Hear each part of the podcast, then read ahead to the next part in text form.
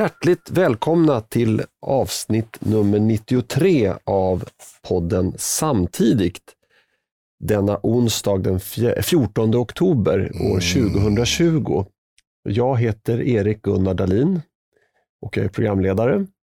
Eh, och eh, med mig har jag Linus Bylund. Carl Linus Bylund. Ka, förlåt, Carl Linus Hubertus Bylund. Nej, Carl Linus Bylund. Carl Linus Bylund, det var väldigt fint. Hjärtligt välkommen till dig. Tack så mycket. Eh, och eh, även eh, Dick Eriksson Ja, från Samtiden. Hjärtligt välkommen. tackar. Dagens ämnen. Sjöstedts Västgötaklimax. Hassan, Leif och verkligheten. S och MP gör gemensam sak om migrationen.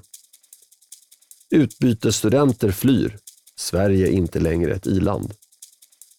Höjt grundskydd för pensionärer i SD-budget. Men allra först, laget runt. Dick, Just det, jag var i fredags på ett lunchseminarium med, med eh, Göran Tunhammar. Han var ju eh, Arbetsgivareföreningen SAFs eh, VD och också när det hade bildats om till Svensk Näringsliv VD då de första åren där.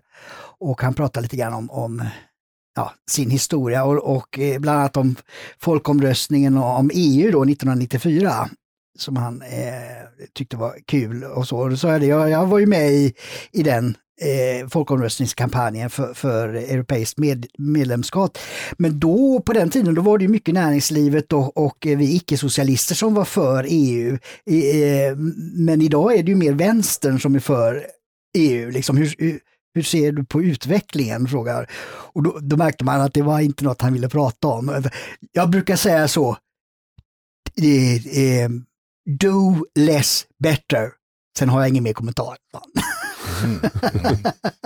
det, är, det är uppenbarligen att det, det, det har ju inte blivit vad, vad, vad, vad man tänkte ju. Nej. Nej, det är klart att det, det när unionen ändrar skepnad så är det klart att det är olika grupper som tycker att det är bra och, Ja. och olika grupper som tycker att det är dåligt. ja, men när var han eh, engagerad i eh, SAF? Sa du? Han blev vd 1990 och så Mm. slutade han då efter EMU-omröstningen i- eh, 2003.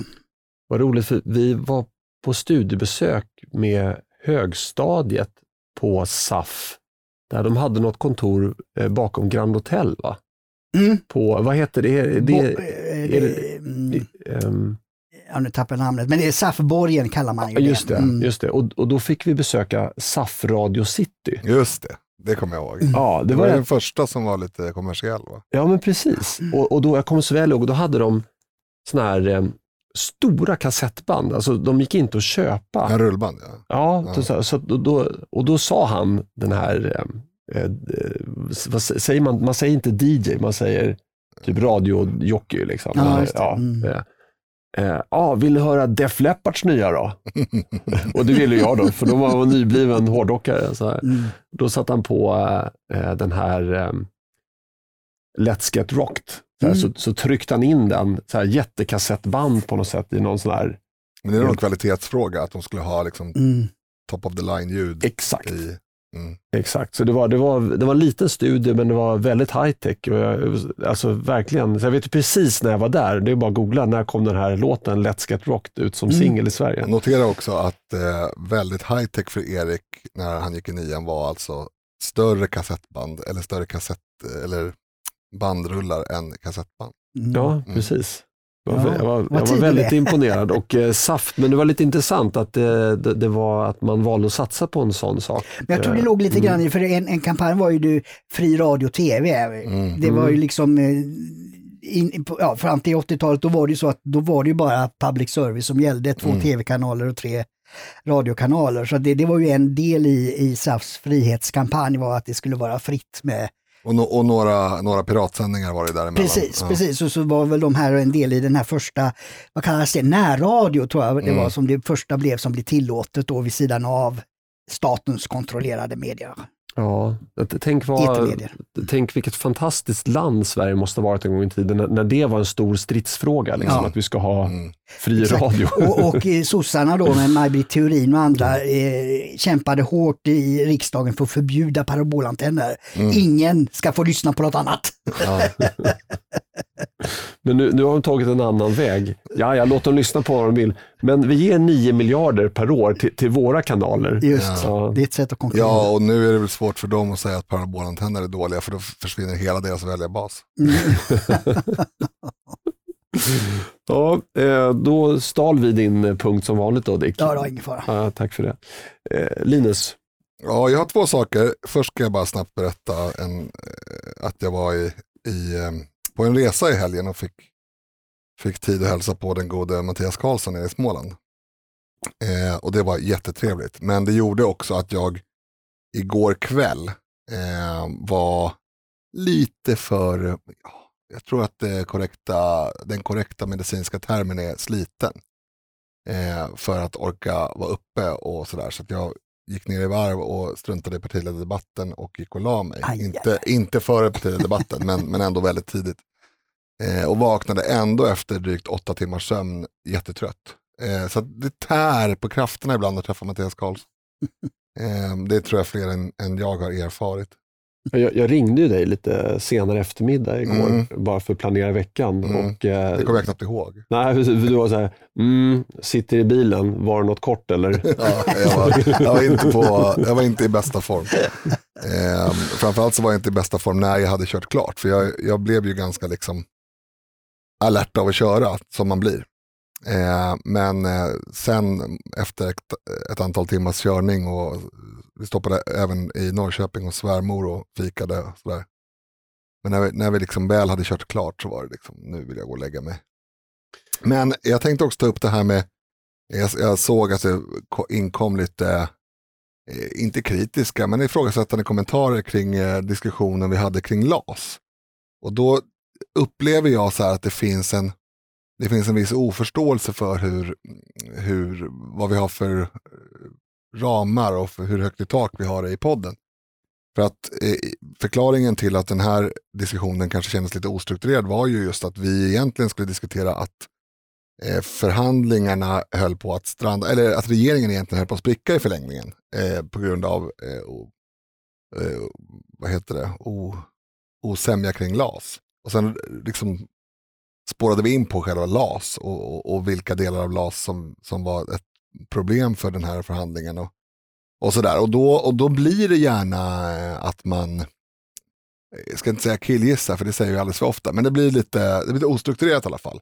Och då tänkte jag så här att vad ska man göra åt det här då? Och min grundade åsikt är att det ska man inte göra något åt alls. För det är ju, det är ju själva nerven i podden att vi, att vi kan spåra in på saker som vi inte är jättepålästa på just för stunden. Hade, hade manuset, alltså vårt, vårt körschema stått att vi ska diskutera detaljer i LAS, ja då kanske vi hade haft en annan en ton så att säga. Ja, alltså det vi diskuterar i, i podden är ju ofta värderingar, Ja. inriktningen på samhällsutvecklingen och så. Och, och då är inte varje enskild siffra här, om, eh, om det var eh, fem eller tio som undantags från Nej. LAS i förslaget i utredningen. Som är, och jag sa ju inte heller att det är så, utan jag sa att jag tror att, tror att det är Ja, så. exakt. Så att den som vill kan ju lätt googla och eh, se vad, vad det faktiskt är. Utan, men riktningen var ju den att det ska vara fler som undantas Mm för större företag också. Så det, Sen beror det också på siffror och faktauppgifters läge i en diskussion. Det är klart att har man, är 1 640 000 en central del av en diskussion, ja då är det viktigt att 1 640 000 är en korrekt siffra. Eh, men om, om det är en del i någons resonemang så är det inte det, ja, och så vidare. Eh, så jag, jag tänkte egentligen bara säga att vi kommer fortsätta med den typen av eh, utsvävningar och ibland blir det inte 100% rätt och det får man helt enkelt svälja. Ja, och det var jag som tog den diskussionen på Facebook. Med, Ja. eh, det, det, var, det var några som skrev då. Ja. eh, Och, och eh, jag frågade uttryckligen, men vad, vad var det som var fel? Vad, Mm. vad sa vi? Vilken, vilken faktauppgift var fel? Och det fick jag inget riktigt bra svar fick jag på. på svar. Ja, men det, var, och det var därför jag Eh, sa ostrukturerat nu, för jag lyssnade ju själv på Mm. avsnittet och, upplevde att det var lite ostrukturerat. Men jag upplever också att det är en fin linje mellan bra ostrukturerat och mindre bra ostrukturerat och den, den linjen kommer ibland vara ibland överträdas. Ja, precis. Det, det, det var väl möjligen att, att jag till exempel inte höll riktigt strikt, gjorde strikt skillnad mellan att eh, sägas upp av arbetsbristskäl och av andra skäl som kan vara att man har kommit sent till jobbet eh, 20 gånger. Skäl, ja, personliga. Mm. Det, blir, det, är, det är inte personliga skäl utan där har man ett sakligt personligt skäl. Det är, mm. inte, det är inte osakligt att säga upp någon för att man... Ja, för att den inte kommer, sköter jobbet? Nej, för att man kommer för sent till jobbet eller inte sköter jobbet. Det är, ju, det är ett sakligt skäl mm. och det, det, får man ju säga upp för idag. Mm. Um, Men inte i samband med varsel? Um, Av flera? Nej, det, det, är möjligt. Så, så mycket kan jag inte. Nej, men, men det var det jag trodde var stridsfrågan. Skitsamma. Ja. Men, eh. men, men i alla fall, jag, jag vill bara säga, för jag, jag tycker det var bra att du tog upp det Linus, om jag får uh, nämna några personliga reflektioner. Och det är ju så här att jag är ju eh, långt ifrån partiet. Jag, jag vill förtydliga det. Jag, jag sitter ju här som en frifräsare och, och, mm. tycker lite vad som helst. Just i den här frågan tror jag kanske att jag har ett perspektiv som inte jättemånga ledande sverigedemokrater har. Jag, jag tror att många egenföretagare som jag röstar på Sverigedemokraterna, men eh, nu gissar jag bara att, att det kanske inte liksom, det är inte den typen av, av personer som har grundat partiet och, och, som, och som driver partiet. Mm. Men, så därför tycker jag att det är viktigt ändå att lyfta fram eh, mina perspektiv och, och de som eh, tycker som jag. Mm. För att jag vill ju ändå att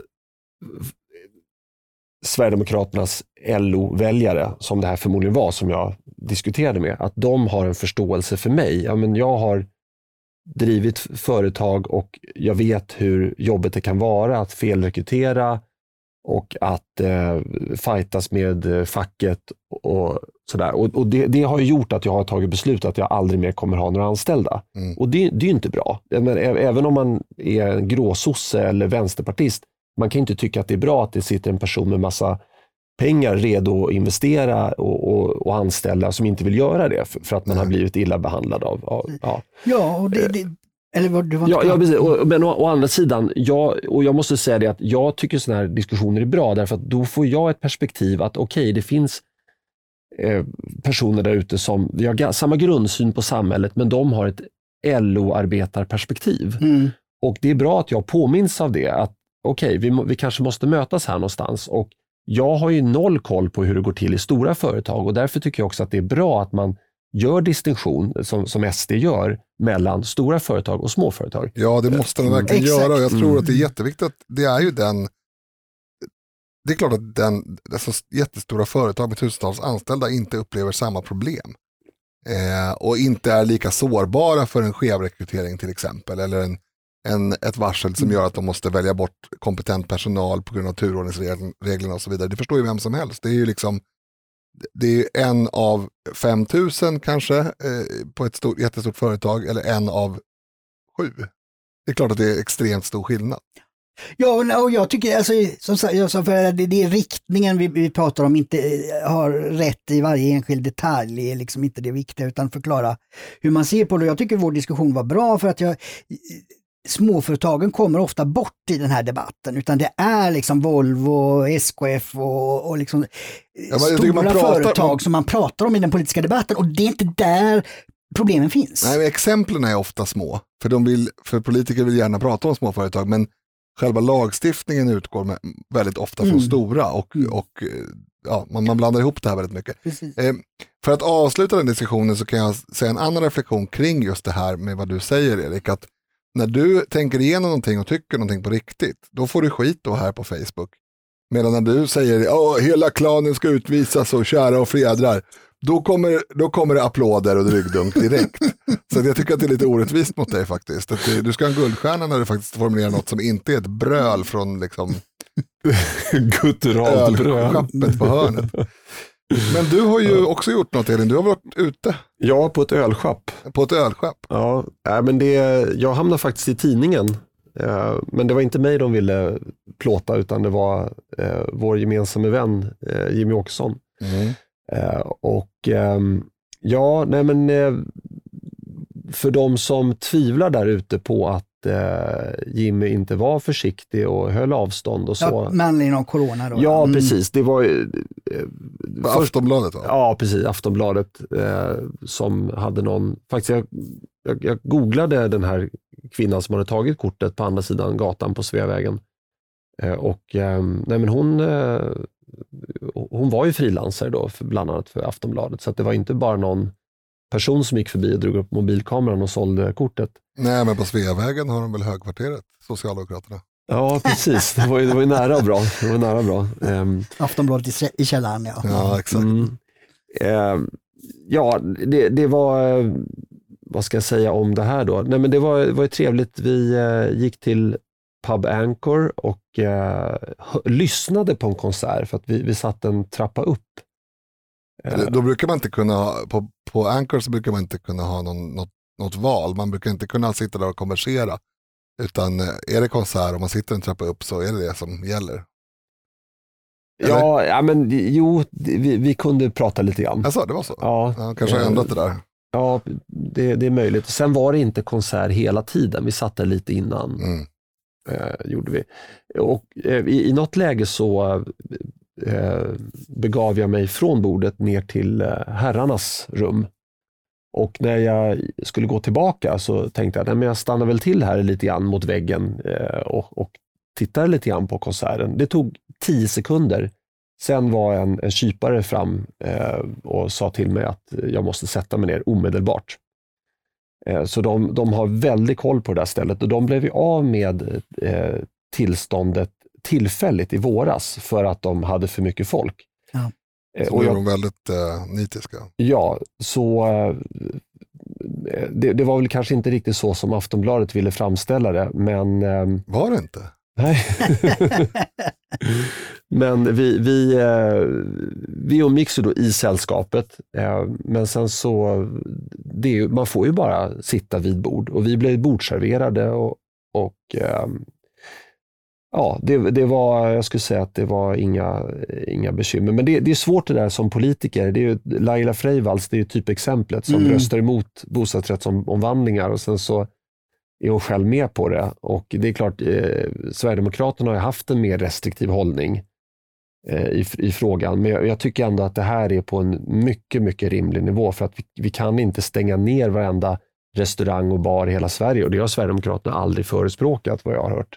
Nej, alltså så här är det ju att eh, jag skulle försvara Laila Freivalds där också faktiskt. att eh, om, om en lag säger att man får göra en sak eller att en sak är eh, ja, inte förbjuden, då, då kan man faktiskt göra den saken. Eh, sen får man naturligtvis ha moraliska avvägningar, men, men det är inte så att den som tycker att eh, alla trafikgränser borde sluta vid 80 alltid måste köra 80 även på 110-väg. Det verkar jättekonstigt. Mm. Det är väl rimligt att man följer eh, den gällande, det gällande regelverket. Och det, det gäller både Laila Freivalds och Jimmie Åkesson, tycker jag. Jag tycker inte att det är, jag tycker inte att det är sånt hyckleri som vissa andra tycker.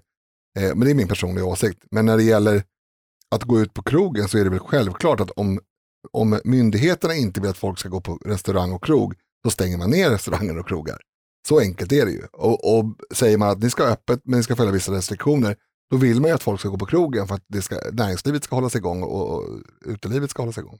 Mm. Nej, det finns, eh, det var ju ministrar tid, även innan Laila Freivalds som fick avgå därför att de har, men det är ju då, därför att sossarna har sån hög svansföring i sina moraliska frågor. Mm. Till exempel, jag funderar på, eh, vad, vad, eh, också en tidigare justi- Ove Rainer hette han ja. Just det.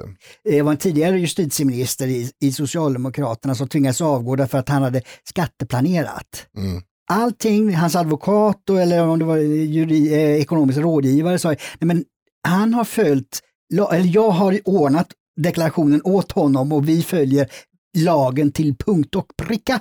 Men det hjälpte inte eftersom sossarna, och då var ju på Olof Palmes tid, de var ju så ute och sa att de rika de eh, hela tiden smiter ifrån skatten och de eh, trixar här och b- b- b- Alltså när man har den höga svansföringen och så sen så sitter en minister och gör just det, då Det blir är det... självklart, Mm. det håller jag med om. Och då, men då är det inte moral, det är kommunikativ snarare. Ja, ja. Och det är samma om jag skulle gömma illegala migranter, det är inte olagligt att göra det. Nej. Mm. Men det skulle ju såklart vara eh, katastrofalt dumt. Mm. nu blir det här en lång punkt, men, men Ove Rainer, eh, jag tror att han hade en bror som byggde ett hus i Saltsjöbaden Jaha. 1952. Och eh, där bor jag nu. Jaha, jag tänkte Ja. varför han... Ja, okej, då Jag förstår tänkte det här var jag. den tunnaste, ja, tunnaste parallellen Nej, jag då, då var det en gubbe eh, i, grannskapet som sa till mig, vet du om att ditt hus har varit föremål för en stor politisk skandal? Mhm. För då, då sa han nämligen att den här Ove då fick ärva det här huset. eh, Mhm. För att han hade inga egna barn. Okej. Och då, det var där han skatteplanerade Mhm. bort arvsskatten. Då. Okej. Men jag har, försökt, jag har försökt bekräfta det här, så nu säger jag klart och tydligt i podden, det här är mycket, mycket oklart om det här är sant. Mm.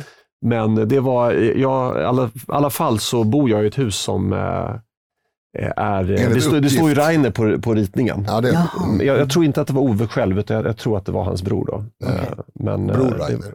Så att, men i, bror Rainer, ja.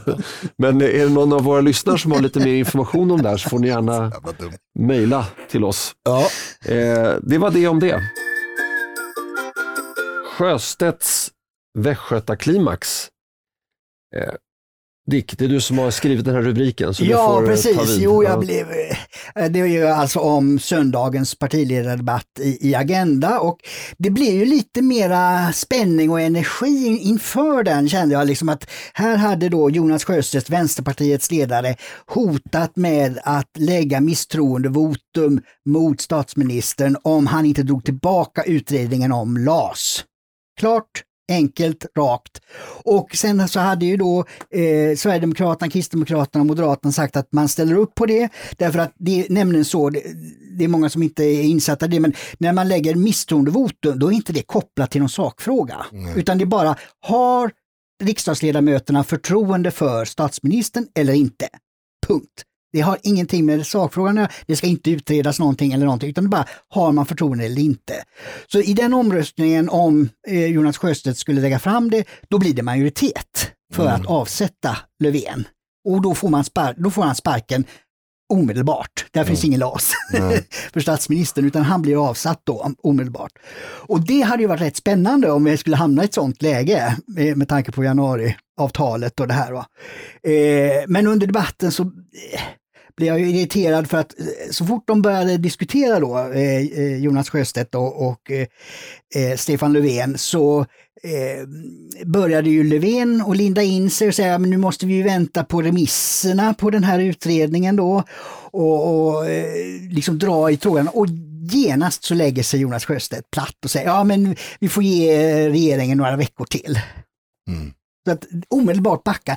Alltså det, man kan säga att det är, är, är då medialt eller kommunikativt taktiskt att han går ut med hot om misstroende och så backar han. Men jag gillar inte sånt. Men jag, är det, verkligen, det, är det jag funderar på. Uppfattas det här inte som väl, så väldigt mycket som en, en pudel som skäller mer än den har liksom... Nej, men jag hade byggt upp och jag, jag såg ju att andra ledarsidor eh, inför den här debatten ha, eh, trodde liksom att Jonas Sjöstedt menar allvar. Liksom. det. Ja, och Och- det, det blir ju så dumt. Eh, Så jag hade en ledare i morse om vargen kommer. Alltså, Mm. Jonas Sjöstedt agerar som den här pojken som ropar att vargen kommer hela tiden. Mm. Och det är, nu ska han ju sluta så det, det, är kanske därför han gör det. För att han behöver inte ta konsekvenserna av detta. Visst är det så, han, han har väldigt hög svansföring därför Mm. han är också väldigt populär av någon anledning. Men jag tror att det är att vänster, de som röstar vänster, Ja. de har förtroende för honom för han står ändå fast medan man har li, mindre förtroende för sossarna och Miljöpartiet. jo. Jag tror, att, jag tror att nyckeln till varför han går uppåt i förtroendemätningar Mm. är att han helt enkelt snart är irrelevant och då kan man. Ha sympatiska har, känslor. Ingen... eh, det är ju bara att ta, liksom, eh, ta- en parallell till Göran Persson. Mm, Eh, jag personligen, eh, min syn på Göran Persson eh, några dagar före han eh, avgick och, kontra några dagar efter, det är som natt och dag. ja. För då var ju han ju, när han hade avgått och inte längre utgjorde en, liksom, ett hot mot, mot Sverige, vilket han gjorde tidigare, så var, var ju han en härlig gubbe med, med lite gubbig och ibland överlägsen attityd som, som ändå var ganska underhållande. Och, ja, han svarar ju på frågor, vilket Ja, ja, ju Löfven precis, inte gör. Nej, och i USA är det tvärtom, det brukar man ju säga det att ingen är så populär som innan man annonserar att man är kandidat i presidentvalet. Nej, liksom. precis, precis. För då brukar det rasa direkt Ja. när man blir det på riktigt. Ja. Nej, jag, jag sitter och funderar på om, om det här kan faktiskt vara en, en vinnande strategi att, att ropa vargen kommer. Det, Det, det ska ju inte vara det egentligen. Men, men jag tänker, jag hade faktiskt Miljöpartiet som hyresgäst en gång Oj. eh, i Norrtälje. De hade sin, eh, deras lokala förening hade lokal i eh, vårt hus där som, som min pappa ägde. Och jag har tagit över förvaltningen av det. Då. Och då vet jag att jag pratade med dem 2002. De var fortfarande hyresgäster och de har flyttat ut sedan många år tillbaka. Eh, och för då höll ju de på att eh, förhandla om regeringsmakten med eh, sossarna. Och det, det var på tal att de skulle få eh, ministerposter. Men då sa ju Göran Persson eh, blankt nej. Han satte ner foten och sa det kommer aldrig på fråga. Nu är Mm. jag som bestämmer. Ja.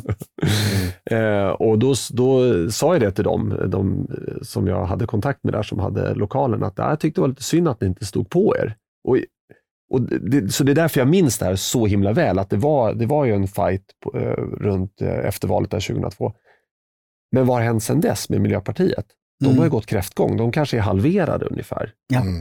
Så frågan är om, alltså om Jonas Sjöstedt skulle be regeringen att syna korten ordentligt i LAS-frågan och, och i, i värsta fall då eh, väcka misstroende.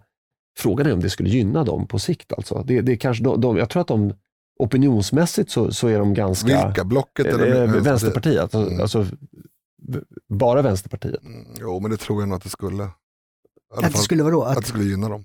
Om de fällde? Ja, Ja, men, för att de, det finns så pass många väljare, eh, åtminstone sett till eh, Vänsterpartiets nuvarande storlek, att det, den attraktionskraft som, som ett sådant beslut skulle ha på en ganska stor del tror jag, vänsterväljare som tycker att det är bra att man... För, för att ni måste ju förstå att, eh, eller alla måste förstå för att förstå det här, att riktiga vänsterpartister inom citationstecken, de tycker inte att Socialdemokraterna har en bra politik. De tycker att de är borgare i princip. Eh, och därför så, så tror jag att det skulle vara ja, bra.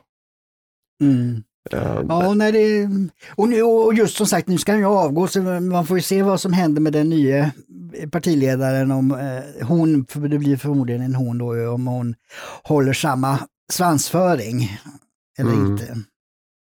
Ja, men alltså, min poäng är att Miljöpartiet har ju, de har ju fått visa vad de går för. De, de har inte Mm. bara kunnat stå vid sidlinjen och, och skrika. Mm. De har ju tagit, de har ju tvingat sig själva in i värmen. Ja. Och opinionsmässigt har det inte gått så bra. Nej. De ligger och wobblar runt 4 procent. Mm. Och jag tror att Vänsterpartiet kanske skulle få se samma utveckling om de eh, tvingade in sig i, i någon maktposition. Just det, för då Eh. måste de ändå kompromissa på något sätt eh, och inte få allt som man pratar om annars, det är sant. Ja, Mm. och, och, och, och visa vad de går för. Men det var väl, eh, är det någon som har något att tillägga? Jag förstår bara inte Västgötaklimax. Nej men eh, alltså det, det var en uppladdning här för, inför att nu ska vi verkligen i direktsändning se när Löfven och eh, Sjöstedt eh, brakar samman och eh, få höra eh, Sjöstedt säga att ja, men nu lägger jag den här misstroendevotumet när jag inte får något svar. Det hade varit eh, klimax. eh, Men då det misstänker jag det. att det finns ett begrepp som heter Västgötaklimax Ja. som jag inte känner till. Alltså känner inte du till det? Känner du till det Erik? Ja, nu eh, gör jag det för, att, Ja. för att du har googlat. Nej, men jag tror att man kan sätta likhetstecken med antiklimax. Ja. Men det, det, det, det här västgötaklimax, det är ett gammalt uttryck som Ja. eh, användes mycket eh, fram till 70-talet i alla fall. Ja, ja, då, jag föddes sent 70, så att, eh, men, sent 70-tal. Mm. Men, men det betyder ju också att vi har lärt våra lyssnare ett, nytt begrepp. För, för jag tror att det är fler än jag som inte känner till att västgötaklimax betyder egentligen antiklimax. Ah, låt mig säga då. Eh, uttrycket härstammar enligt Katarina Grünbaum från Västgötaknallarnas köpslående. Mm. Från att först sökt höja priset till att ta ett, kraft, till att ta ett kraftigt prutat anbud. Mm. Mm. Så att, eh, Ja, det Jonas, stämmer ju helt med just det, Sjöstedt. Mm, Just det. exakt, exakt. Ja, men då förstår man ju också innebörden. Ja. precis. Ja, då fick eh, Linus och jag lära oss något nytt och eh, eh, ni eh, lyssnare kunde naturligtvis redan det här. Men för mig och någon Linus kanske var det, kunde det, tänker jag. förlåt, Jag tänker att någon kanske inte kunde. någon enstaka där ute Ja. kanske inte kunde. Hassan, Leif och verkligheten. Vi håller oss kvar vid eh, söndagens partiledardebatt. Jag, jag vill bara innan du tar vid ordet här Dick, så får jag bara säga det att eh, det är tur att jag inte är anställd, för att då hade jag ju gått i facket direkt. Alltså att det här med att man nästan, nästan är tvingad till att titta på Agendas partiledardebatter, det, det skulle jag säga måste strida mot arbetsmiljölagstiftningen. Just det, det skulle någon kunna... ja, eh, det, jag låg och tittade på det här i sängen med iPaden igår. Jag var, också, jag var inte riktigt lika trött som du Linus, men jag var tämligen trött. Alltså det är väl och, egentligen äh, tjänstefel att jag inte tittade på den, men eh, jag brukar ju göra så ibland för att jag inte orkar på söndagar Eh, eftersom jag vill ha min lediga tid och, och jag inte kan sova efter partiledardebatten för att jag blir så arg ofta. Mm. Eller upprörd i alla fall. Eh, och därför brukar jag kolla på den eh, i början av veckan, eh, fast från jobbet, eller utvalda delar i alla fall. Eh, och det har inte hunnits med ännu, så vi spelar in det här eh, innan jag har hunnit titta på den. Mm. Precis. Ja, Nej, jag hade ju en extra stimulans eftersom jag var med i, i P1 direkt efteråt och kommenterade med ja, då, Anders Lindberg då vill man gärna titta på den. det hade varit jättetokigt om du inte hade tittat Nej, på den. Nej, det hade blivit Nej, fel där. Jag, jag kommenterar gärna men jag har inte sett debatten. Det hade varit bra det. Jo, nej men eh, jag har sett på sociala medier att eh, det, eh, det, som diskuteras väldigt mycket om debatten är namnen Hassan och Leif som programledarna då använde. Och jag måste säga att jag tycker det var ett, ett friskt grepp. De använde nämligen Leif som, eh, jag kommer inte ihåg om de sa att han var 58 år eller var någonting sånt där, men att han riskerar att, att bli eh, utan jobb de använder det som exempel i LAS-debatten då, för att försöka konkretisera eh, situationen eh, för en enskild anställd, då, eh, den här trygghetslagstiftningen. Och så sen när det gäller eh, kriminaliteten och de utsatta områdena, då använder man eh, Hassan som exempel, det vill säga att det var en eh, ung kille då som var på glid och föräldrarna var oroliga att han skulle hamna i kriminalitet. Och detta har ju då naturligtvis Twitter mobben ansett att det är rasism att sätta Hassan på den här typen av person och Leif på den här andra typen av person. Och, då, och så såg jag det ganska roligt eh, kommentar eh, på det här då från Mats eh, Skogskär då som har varit eh, ledarskribent på Sydsvenskan men inte ligger i linje med den liberal, vänsterliberala linje som ledarsidan har så han slutat där ju. Han eh, skrev då att Annie Lööfs stabschef har kommenterat det här och, och det, den här kommentaren kanske kan uppfattas som rolig, men eh, jag tror faktiskt att eh, det är så här de här människorna föreställer sig att världen fungerar skriver Mats Godskär. Och så här sa Centerns sta, eh, eh, Annie Lööfs stabschef då. Hassans pappa är småföretagare. När LAS monteras, eh, moderniseras vågar han ta steget att anställa eh, Leif så att han får ett nytt jobb. Mm. Så Centern vänder alltså på det och säger att det är Hassan mm. eh, som, som, driver eh, svenskt eh, näringsliv och företagsamhet framåt och det, de svenska stackarna de får jobb mm. hos invandrarna. Och det, det liksom, har ju ingenting med verkligheten, det finns naturligtvis enskilda företagare som är duktiga och så, men det är ju liksom inte, det är ju inte så verkligheten ser ut, det är inte därför vi har de problem vi har. Nej.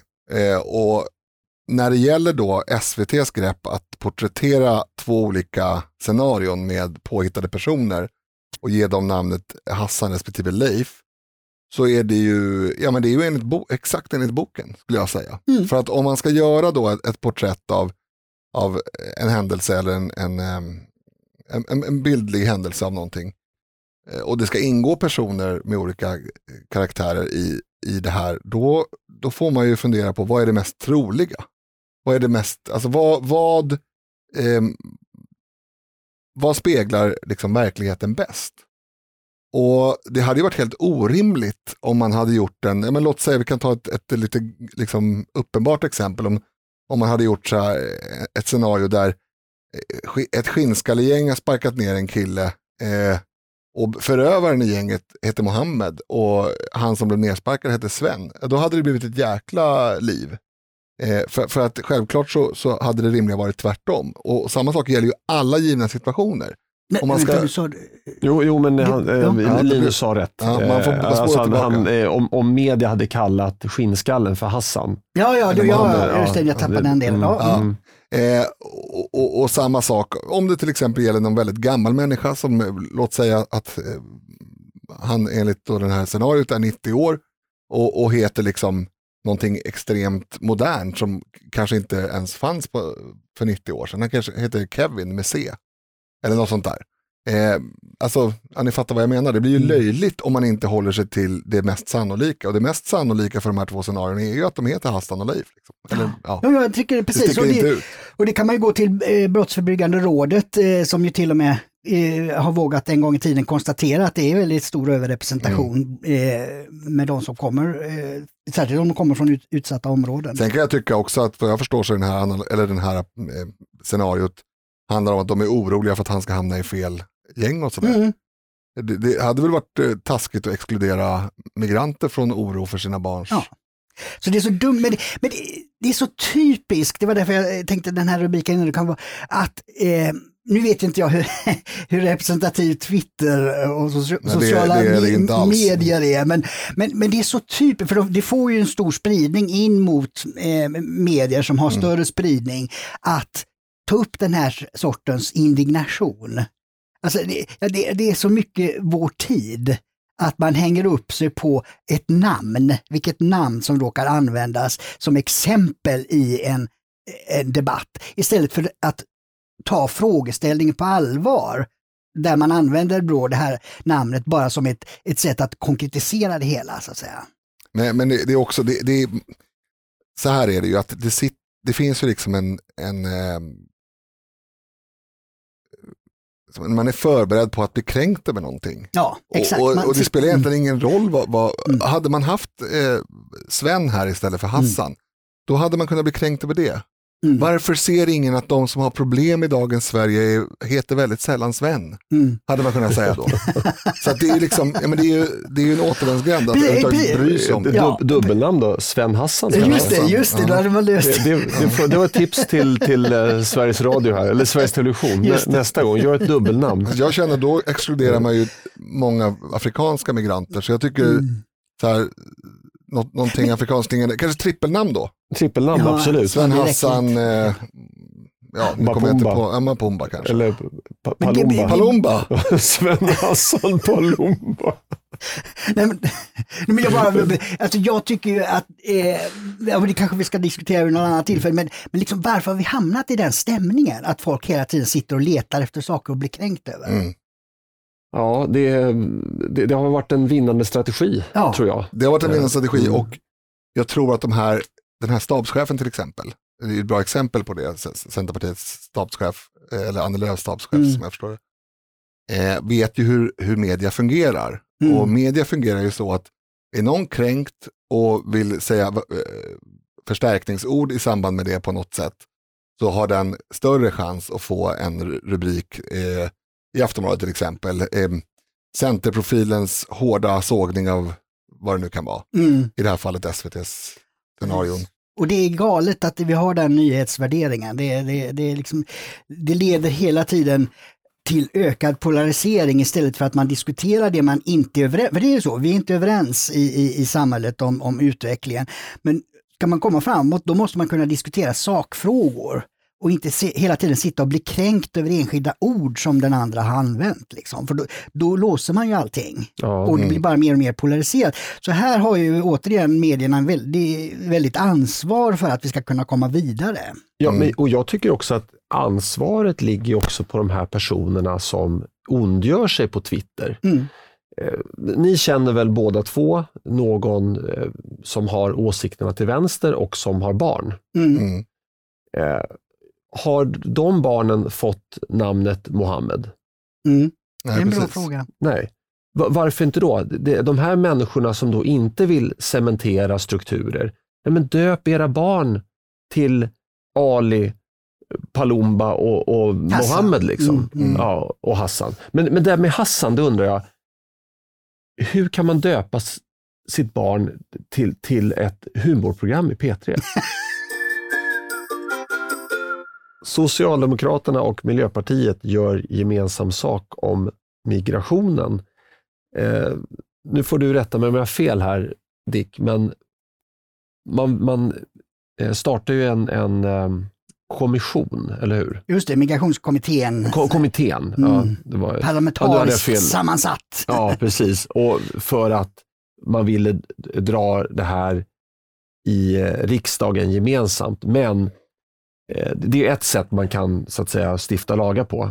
Men, men, men ett annat sätt, jag, jag tänker man, vi börjar med den distinktionen. Mm. Ett annat sätt är att regeringen själv skickar ut en remiss då till massa lagråd och remissinstanser. Eh, så att man började med att försöka på ett sätt, men sen så tyckte man att man kom inte överens och så gjorde man på sitt egna sätt ändå. Som man lika gärna kunde gjort för två år sedan. Då. Eller vad det nu var. Ja, just det. Ja. Precis. Men, precis, alltså, det, det, är, eh, jag vet inte, ni har kanske inte läst Bo Balderssons böcker, de här eh, milda satiren över svensk politik. Nej, jag vet inte att det, att det är en och, och då är, det, Där är verkligen eh, utredningsväsendet står i, i fokus, för att det var, det var så man gjorde i, i Sverige på 50, 60 och 70-talen. Att man la frågor i parlamentariska utredningar så att alla partier fick säga sitt och man kunde intervjua experter och ja, det blev en sorts eh, eh, folkhögskola för politikerna, så att säga, att man eh, fick lära sig de här. Och tanken med det var, och det fungerar också väldigt, Gunnar Wetterberg har skrivit om det, fungerar ganska väl för att det gjorde att partierna fick ändå en, en ganska stor samsyn på hur verkligheten såg ut. Och därmed så var skillnaden, när det kom till regeringen och regeringen preciserar sin lagstiftning, då, då hade alla samma referensramar. Så då kunde ju skillnaderna vara då ideologiska, inte att man hade, som det är idag, helt olika världsbilder. Nej. Utan man hade samma världsbild, men man kunde ju ändå ha olika värderingar. Mm. Så det, det, det, det håller jag med Gunnar Wetterberg det, det var en väldigt bra sätt att eh, tröska igenom en, en, en, en fråga eh, i, i, det parlamentariska systemet. Men idag används ju det väldigt sällan, utan det är ofta enmansutredningar. Mm. Och då, är det, då hamnar utredningen sen hos regeringen och så får regeringen lägga fram ett lagförslag och så blir det diskussion i utskott och riksdag. Då. Eh, nu blev det ju så ändå eftersom just partierna kom inte överens i den här kommittén. Utan det var ju bara sossarna som var med på alla 26 punkter, tror jag det var. Eh, Medan alla andra hade reservationer på olika punkter och inte minst Miljöpartiet mm. då. Eh, och då var ju frågan, skulle man lägga det här direkt till riksdagen så att inte Miljöpartiet kunde reservera sig eller stoppa det i regeringen?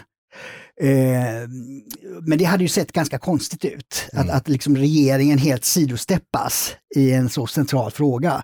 Så därför har man ju kommit överens nu då, eh, och där sossarna då har, trots att de sa att de inte skulle göra det, så har de vikit ner sig och gjort, eh, återigen, eh, lagförslagen mer generösa när det gäller migration. Och det, det är ju liksom det är märkligt hur, hur de tänker, därför att det kan de inte rimligen komma undan med. Alltså jag tänker ur rent väljarperspektiv alltså. För att socialdemokrater idag är inte lika naiva, alltså jag menar socialdemokratiska väljare mm. är inte lika naiva, blåögda, lättlurade, eh, debila som de uppenbarligen har varit tidigare. Eh, och, och, det, det beror ju delvis på den så kallade flyktingkrisen 2015 som ju bara var en, en spik på en, ett pågående långtgående problem med väldigt långa anor. Eh, så att jag, jag, är, jag är tveksam till att det här var smart av dem. Nej, framförallt inte så som de har agerat tidigare månader, för då har de ju skärpt Precis, tonen. Sossarna gått i mer dansk riktning. Alltså ja. Alltså danska socialdemokraterna som sitter i regeringen ja. kör ju en stenhård migrationspolitik. Mm. Eh, och det har ju varit framgångsrikt för dem i den meningen att Dansk Folkeparti är inte lika stora som de var nej, förut, nej. eftersom sossarna då har, har lyckats eh, eh, vad heter det, föra bort den frågan från, från dagordningen? Ja, de har ju, alltså det är många, många, lag, många lagar som nu gäller i Danmark som är, som är Dansk Folkepartis och för övrigt även Sverigedemokraternas hållning i, i många frågor. Så att, Vi har mm. pratat om det tidigare, det här ja. med gängkriminalitet mm. och sådär. Så att, och det är ju såklart det, det enda sättet att eh, slå undan fötterna för även, även för oss, mm. Sverigedemokraterna. Att ta våra frågor, genomföra vår politik Eh, och då får vi ett mindre stöd. Men ingen är ju gladare än jag om så skulle ske. Nej, så har ju eh, partiet beskrivit det, liksom att man är ju en konsekvens av att de svenska partierna inte står för en restriktiv politik. Exakt. Och eh, det, det, är därför det är så konstigt att sossarna gick ut då under, under de här månaderna innan det här och hade en hårdare ton mm. och sa att man skulle göra skärpningar. Och så när man sätter sig med Miljöpartiet, ja då backar man i alla fall. Jo men det beror ju på att Socialdemokraterna inte är ett normalt parti utan att de är eh, väldigt många små intressesfärer inom ett och samma paraply. där väldigt stor del ändå är ganska skeptiska till migration, massmigration. Och då, de måste tala med kluven tunga för att inte falla isär, vilket ju gör det gör det hela till, det visar ju vilket spektakel det hela egentligen är. Att man har ingen stringent linje i den här frågan utan man försöker, och det lite, lite, finns lite parallell till Moderaterna också för ja. övrigt och Kristdemokraterna, som också har eh, diametralt mot, falanger med diametralt motsatta åsikter i extremt viktiga eh, nutidsfrågor. Där det blir svårt att i alla fall på sikt hålla båda falangerna nöjda. Exakt, va? Utan, och jag, jag, håller med om det och jag tror när det gäller sossarna just eftersom de har folk på båda sidor, de som vill ha restriktivare och de som vill ha eh, generösare och eh, att det ska komma eh, många fler. Då låter man maktfrågan avgöra. Mm. På vilket sätt behåller vi makten? Mm. Och så, det är utgångspunkten och sen väljer man politik mm. efter vad som är lättast att sitta kvar. Jag undrar lite grann hur de här människorna fungerar i sitt eget hem. Ja, det är... Alltså till exempel, eh, ja, men jag, jag lovar att sköta disken. Eh, men eh, om det regnar ute så behöver jag inte göra det. Mm. Eller om jag är lite trött behöver jag inte göra det. Eller jag lovar att sköta disken om det precis då råkar vara fullmåne och eh, jämnt datum.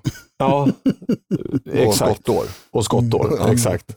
Då, då, för, för det är ju, och, och, det, och det är det här som är så frustrerande att höra debatten för att de, sossarna går ut hårt. Nu, nu, eh, nu är, inför vi de här restriktiva reglerna och, och, så kan de peka på kanske två, tre exempel där de, där de liksom tajtar till det. Mm. Nej, men sen, nu läste jag på Aftonbladet och då måste det vara sant.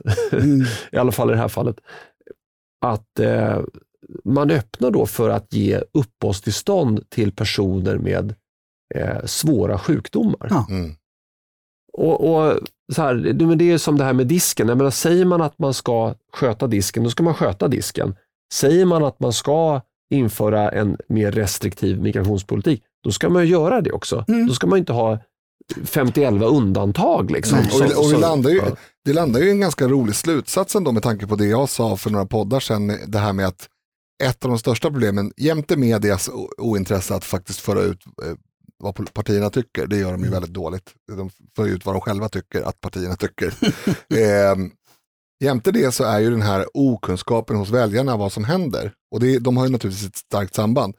Eh, det största hotet just nu för, för, för det, det sunda liksom, samtalet och de, de sunda eh, partierna och, och, där finns det ett motsatsförhållande till vad Socialdemokraterna faktiskt tjänar på. För de tjänar ju inte på att folk är insatta. För vem skulle rösta på Socialdemokraterna om alla svenskar faktiskt förstod det här? De, de bara snackar skit för att få röster och sen så gör de tvärtom. Då skulle ju de förlora sina väljare eh, helt och hållet nästan. Och det är klart att eh, Socialdemokraternas intresse i det här fallet ligger i att folk fortsätter att inte vara politiskt intresserade. Mm. Men det, det, är ju fortfarande så att de, de, måste som människor ändå ha någon sorts drivkraft och jag ser det som väldigt svårt att jag skulle vilja sitta på en, eh, ja säg statsrådstaburett, det är ett sånt här gammalt ord mm. för, eh, alltså att sitta i som minister och liksom ena dagen säga åt ett håll och nästa dag åt ett annat. Mm. Då har jag ju fan inte där att göra tycker jag, utan man måste ju ha en linje. Men det får mig in på att bli cynisk, vilket eh, ibland är bra, man får inte alltid vara det, men det, det, det är bra ibland att kunna, för att kunna förstå. Och det kanske är så när det gäller socialdemokrater, att de ser det som sitt jobb att vara minister, att styra mm. över departementen. Det är jobbet. Mm. Sen gör man, eh, för man den politik som eh, behövs för att få sitta kvar. Mm. Alltså man har vänt på det helt och hållet. Politiken är bara ett verktyg. Det är makten som är det viktiga. Mm. Medan politiken kan vara vad fan som helst. Fast jag tror, för att säga till deras försvar, att det som du ser, de säger en sak ena dagen och så sju dagar senare, låt säga, så säger de en helt annan sak. Det har ju skett saker däremellan. De har sannolikt, som personer i alla fall, som individer, varit tvungna att eh, bita i det berömda sura äpplet för att andra intressen har kommit in och gjort att den demokratiska processen internt i den här taburetten har gjort att de får vika ner sig eller ändra sin, ja. Och det, och det, är såklart, det är såklart rimligt men bara till en viss nivå. Det får ju ja, inte bli... Alltså det, det, jag kan tänka mig så att, att det blir så eh, när positionerna ändras, till exempel när Löfven tillträdde eh, 2014 Mm. då. Han var ju, blev ju partiledare eh, efter Ju, Juholt några år tidigare, Mm. då var han oppositionsledare och så blev han statsminister. Att man i det skiftet måste göra en del förändringar, det, det, det är naturligt. Mm. Eh, vissa saker kan man inte få igenom eh, även om man har drivit det som opposition, för då, då företräder man ju bara sitt parti. Mm. I regeringsställning så ska man ju se till att underlaget, eh, andra partier också är med på det. Så, så där förstår jag att, att man kan hamna i den positionen.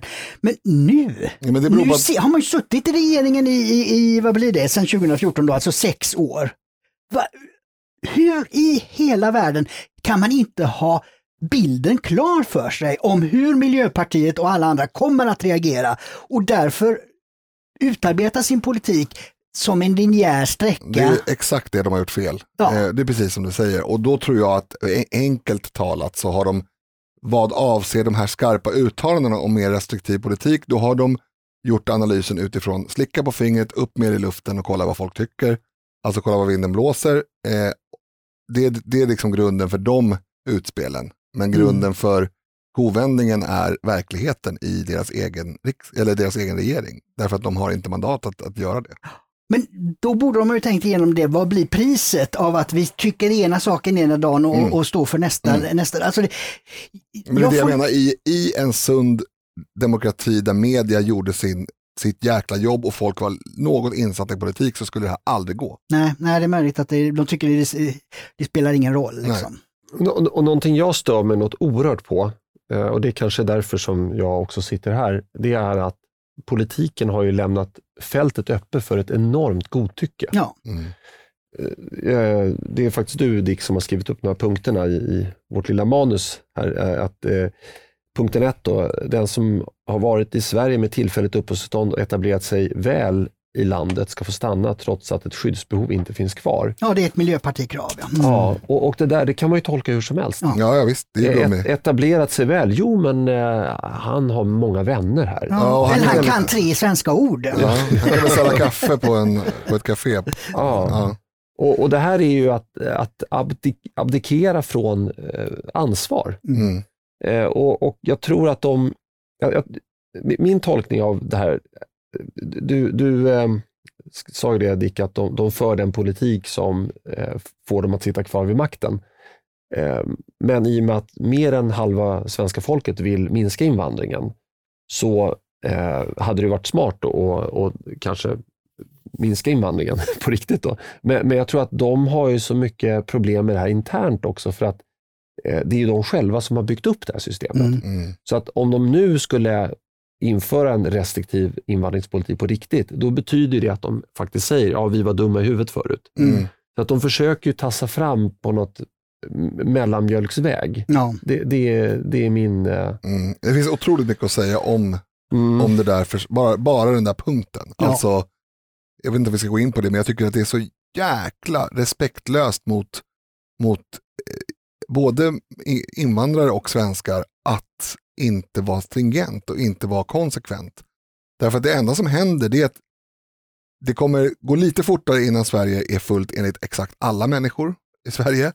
Och när den punkten är nådd så kommer människor som har, inte har haft skäl att komma hit eh, vara här och människor som faktiskt i någon sorts teoretisk mening i alla fall har skäl att komma hit inte får komma hit. Mm. Det blir ju konsekvensen förr eller senare alldeles oavsett. Och då, då har man ju liksom svikit alla tänkbara Mm. grupper man kan, man kan tänka sig. ja. Ja, det är Mm. någonting med eh, civilkurage och, och vad ska man säga? Grundläggande syn på lag skulle jag säga. Ja, att- men självrespekt. Alltså att man borde ju liksom upprätthålla, man, man pratar ju om det, lag och ordning säger ju både Centerpartiet och eh, Socialdemokraterna. Vi ska, ha, vi ska ha ordning och reda var det jag menar. Mm. Ordning och reda i flyktingpolitiken, sä- säger man.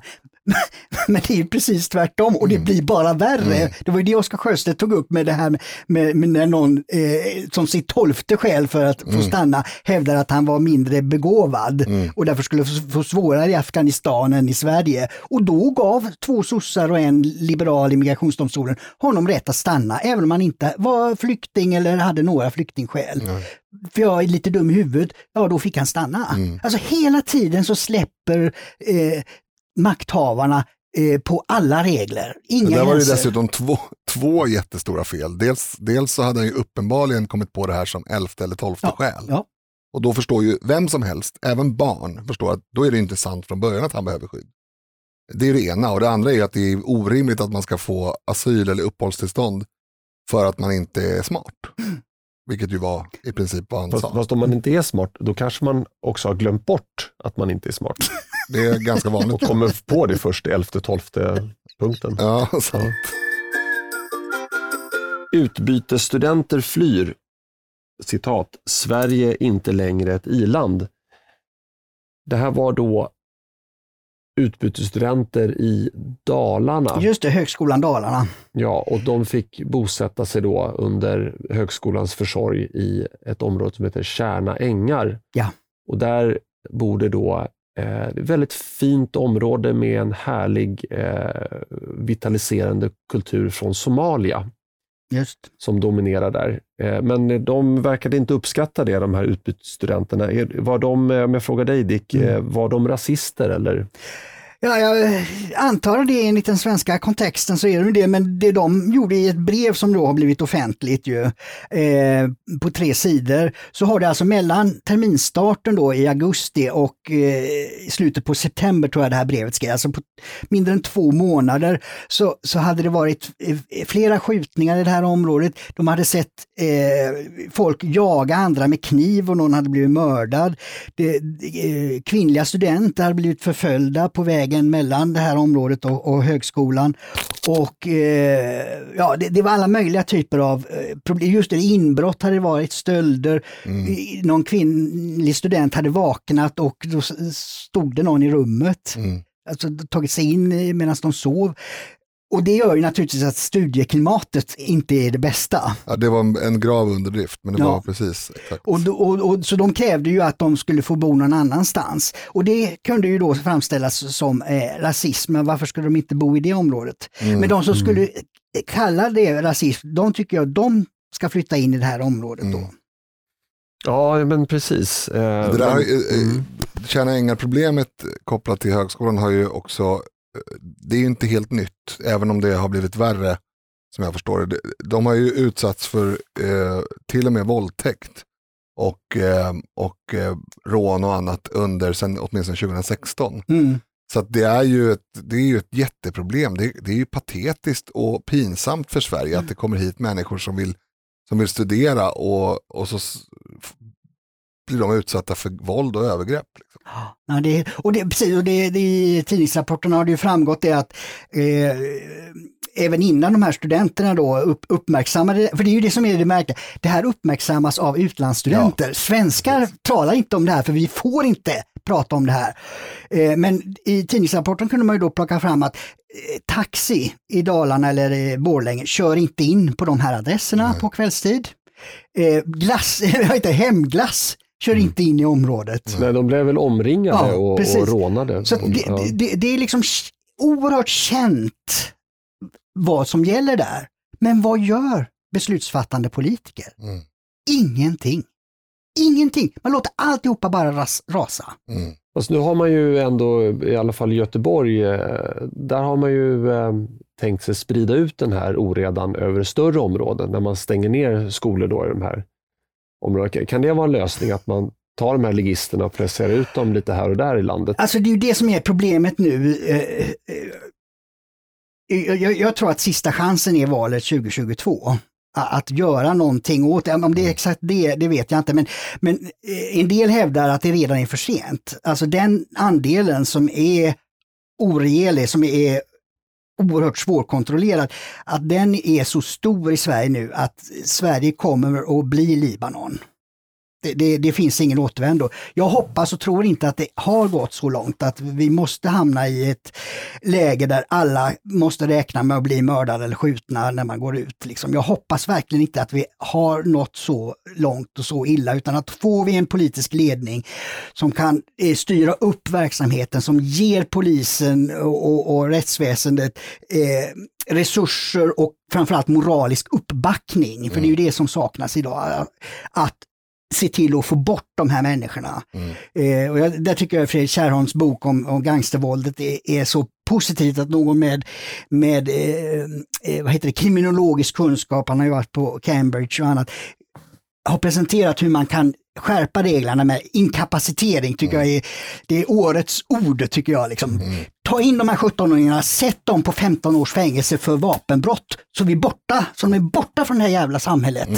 Mm. Eh, Så att vi kan få ordning på det. Jag tror Eriks fråga gällde, även om det var, jag skriver under på varenda ord och det var väldigt viktigt, men du menar mer de här bussningarna som de gör i Göteborg nu för att sprida ut bus. Ja, det, det Men var, problemet är Mm. att de gör ju inte det. De bussar ju skötsamma elever. De stänger ju skolor så att väldigt många elever får åka väldigt långt. Alltså, vi har ju pratat om det på den tidigare tror jag, men, men det har framkommit flera, många exempel på, på skötsamma barn som har fått liksom byta skola för att det ska blandas mer. Så de har fått komma till en skola där det kanske är lite bråkigare än i deras skola som ligger nära hemmet, där det finns många vänner och så vidare.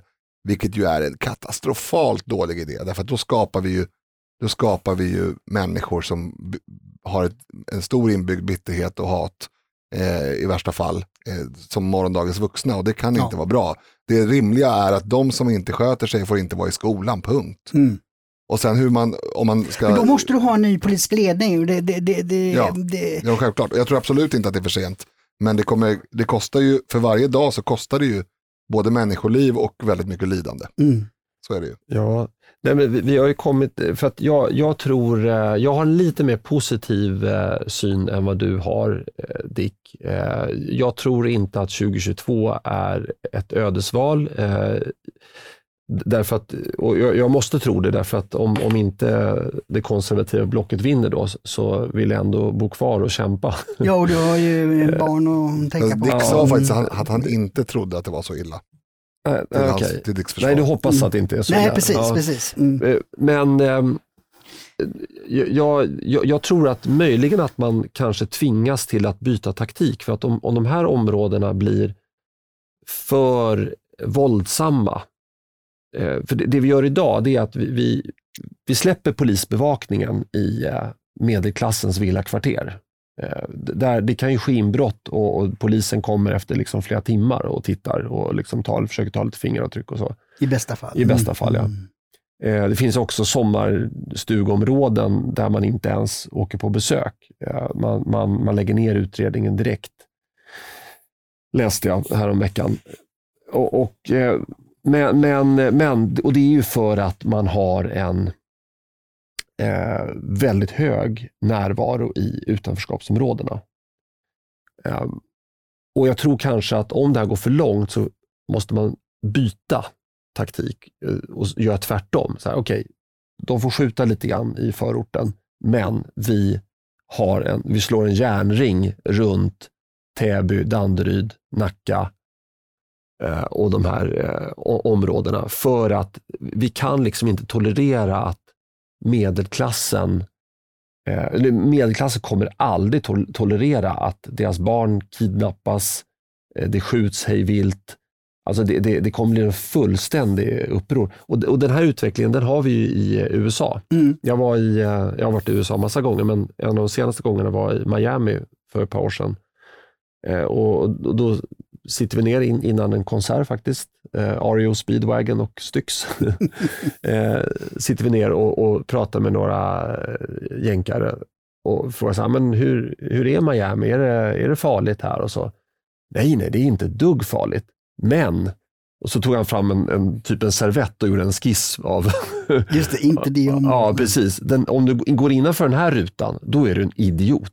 Men det, det, är ingen vettig, det, det, det är ingen vettig människa som gör det överhuvudtaget. Så där har de ju tvärtom-tänk.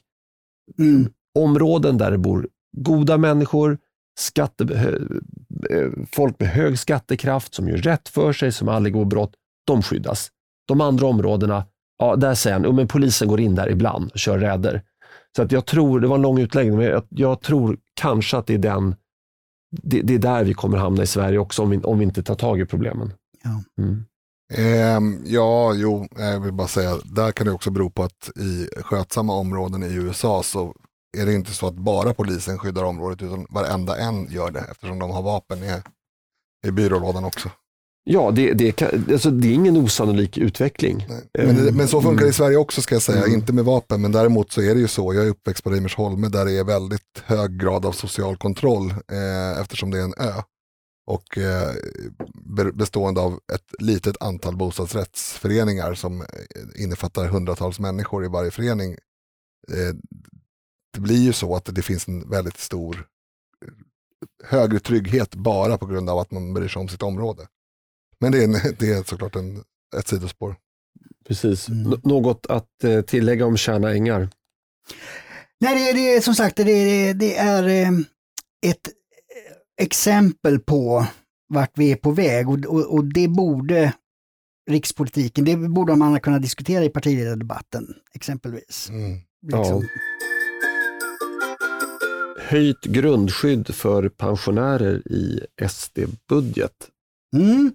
Jo, jag tänkte man kan ta upp det med tanke på att vi har diskuterat eh, tidigare till exempel äldreförsörjningsstödet som ju går till de som är utlandsfödda och kommer till Sverige och kompenseras även om de inte har betalt en enda krona i skatt i Sverige. Det, den, det stödet föreslår Sverigedemokraterna ska, tas bort. Eh, och samtidigt så föreslår man ju då höjd eh, garantipension som ju då alla är med och, och eh, kan få beroende på, på inkomst. Då. Och där höjer man då, regeringen höjer det med 200 kronor i månaden och Sverigedemokraterna slår på 800 kronor så det blir 1000 kronor i månaden då för, Mm. i höjd eh, garantipension.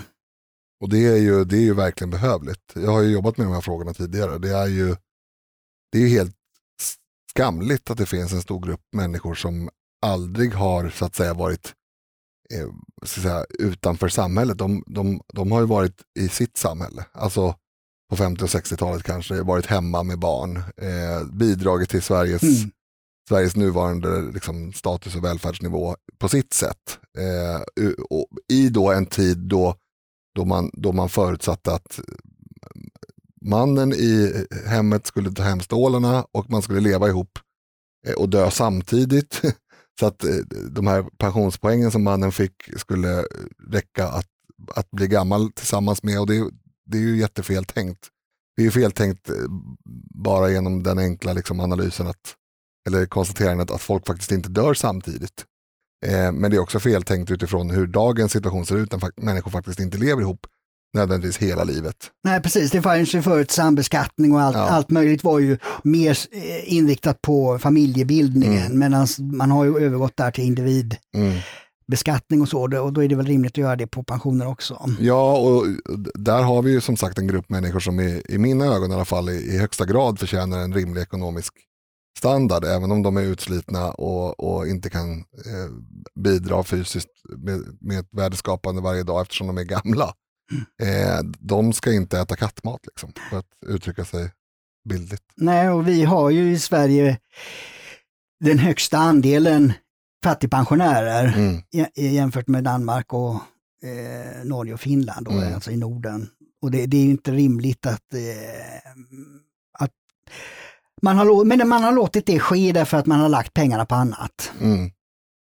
Ja, ja eh, ska jag säga vad jag tycker om den här frågan så får vi sitta här ytterligare 20 minuter. Så att, Mm. jag tror Nej, men vi kan väl ja. konstatera att eh, vi, vi återigen eh, hamnar i ett läge där Sverigedemokraterna gör väldigt stora ansträngningar för de äldre och sen så pratar vi om det i en podd som kanske inte har eh, vi kanske inte har så många 80-åringar liksom som lyssnar. Vi får väl se. Min mamma lyssnar. Mm. Ja, sant. Jo, men jag Mm. tror att det är en del Jo, äldre som kanske. gör det. Kanske. Mm. De gillar dig, Dick. Jaså, ja, ja. trevligt. Det är väldigt kul att ha dig med så att vi får lite spridning på Just det. åldersspannet. De är inte det. ensamma om att gilla Dick, det gör vi också. Ja, precis. För er som tyckte att det var för lite budgetsnack i det här onsdagsavsnittet så kan jag glädjande meddela att vi kommer prata mer SD-skuggbudget på fredag med ingen mindre än Jimmy Åkesson. Just Vi det. kommer väl framförallt prata om specifika satsningar som har varit lite omdiskuterade och sådär. Ja, vi har ju så fått, det- vi har ju det fått frågor om det. Jo, det är också, men jag tänker att det låter kanske lite tråkigt att vi ska prata om skuggbudgeten. Vi ska prata om eh, delar av den som har eh, väckt intresse. Ja, ni som inte vill ha 10 000 kronor rakt in på kontot, ni behöver inte lyssna. Eller? Var det nej, nej. Det får man i alla fall. Ja, precis. Om, om det blir extraval. Nej, men man får eh, lyssna i alla fall. Ja, man får lyssna i alla fall. Ja, okej. Eh, Men i alla fall, eh, jag vill vara tydlig med att säga att ni som lyssnar på det här avsnittet och känner att ni vill skicka in en fråga, gör inte det, för det, det kommer bli för tajt och vi har redan tillräckligt med frågor eh, till Jimmy. Så att, Mm, vi eh, badar i den, frågor. Ja, Mm. så den, det, det tåget har gått. Fråg, frågetåget har, har, läm, Svaren har får man ju däremot gärna lyssna på. Exakt, exakt. Ehm, men ehm, då, då var det väl inte så mycket mer eh, vi hade att tillägga. Nej, men det är väl alldeles utmärkt. Ja, Perfekt tycker jag. sprid avsnitt. Det, det ska bli lite intressant nu, för nu har vi ju, vi har kanske dubbelt så stor lyssnarkrets nu som när Jimmy var gäst senast. Mm. Och då, eh, av någon märklig anledning, så har han högre attraktivitet. Ja, det är till och med så att hans gamla avsnitt lyssnas på i väldigt hög utsträckning eh, än idag. Jag tror att eh, är man ny och har fått tips om podden och sådär, då kanske man letar upp något Jimmy-avsnitt att börja med. Vad vet jag, men det är väldigt många som har lyssnat på, på hans gamla avsnitt, eh, eller på de gamla avsnitten med honom som gäst. Och, och det har pågått nu, jag har hållit lite koll på det där. Så det, det, har liksom, det var många som lyssnade då, men säkert eh, flera tusen som har lyssnat så att säga, i för stor efterhand för att det ska ha, vara motiverat med nyhetens behag. Så att eh, det är en perfekt symbios här. Mm. Jimmy ly- lyfter oss till oanade höjder, men eh, genom vårt eh, idoga poddande så har vi även lyft Jimmy-avsnitten ännu högre. Precis. Men det ska bli intressant att se hur, hur det här tas emot. Och Mm. Det var det jag skulle komma till. Ni lyssnare, ni får väldigt gärna eh, sprida det här avsnittet, men även eh, Jimmy-avsnittet på fredag. Mm. Så eh, ha dela-knappen klar i högsta hugg. Ja, men även det där vi pratade om tidigare Mm. har gjort många gånger, att man, att man tipsar om podden till vänner och bekanta. Det har ju du varit inne på otaliga gånger och det, jag, tror, jag tror på den. Mm. Så gör det när ni står på eh, barnets fotbollsträning och huttrar i höstregnet. Eh. Vad roligt att du sa precis det, för jag har gjort exakt det och fått jättebra respons. ja, har du gjort det? Ja, Ja. kul. Så det finns en, en förälder, ska jag säga, utan köna personen. Ehm, Så kallad klusterspridning Ja, runt, precis. runt landets fotbollsarenor. nej, men jag har fått väldigt, både kvitto på att det har lyssnats och kvitto på att det uppskattades. Ja, vad kul. Mm. Vad roligt. Jag får ju stå eh, vid, hörn, vid sidan av höstpolon och, och prata eh, i solskenet. Men det får bli först eh, på premiären i maj. ja, nej, nu är det dags att lägga av. Det är uppenbarligen dags att lägga av. Hej! Eh, Tack så mycket. Tack så mycket och hej då! Hej då!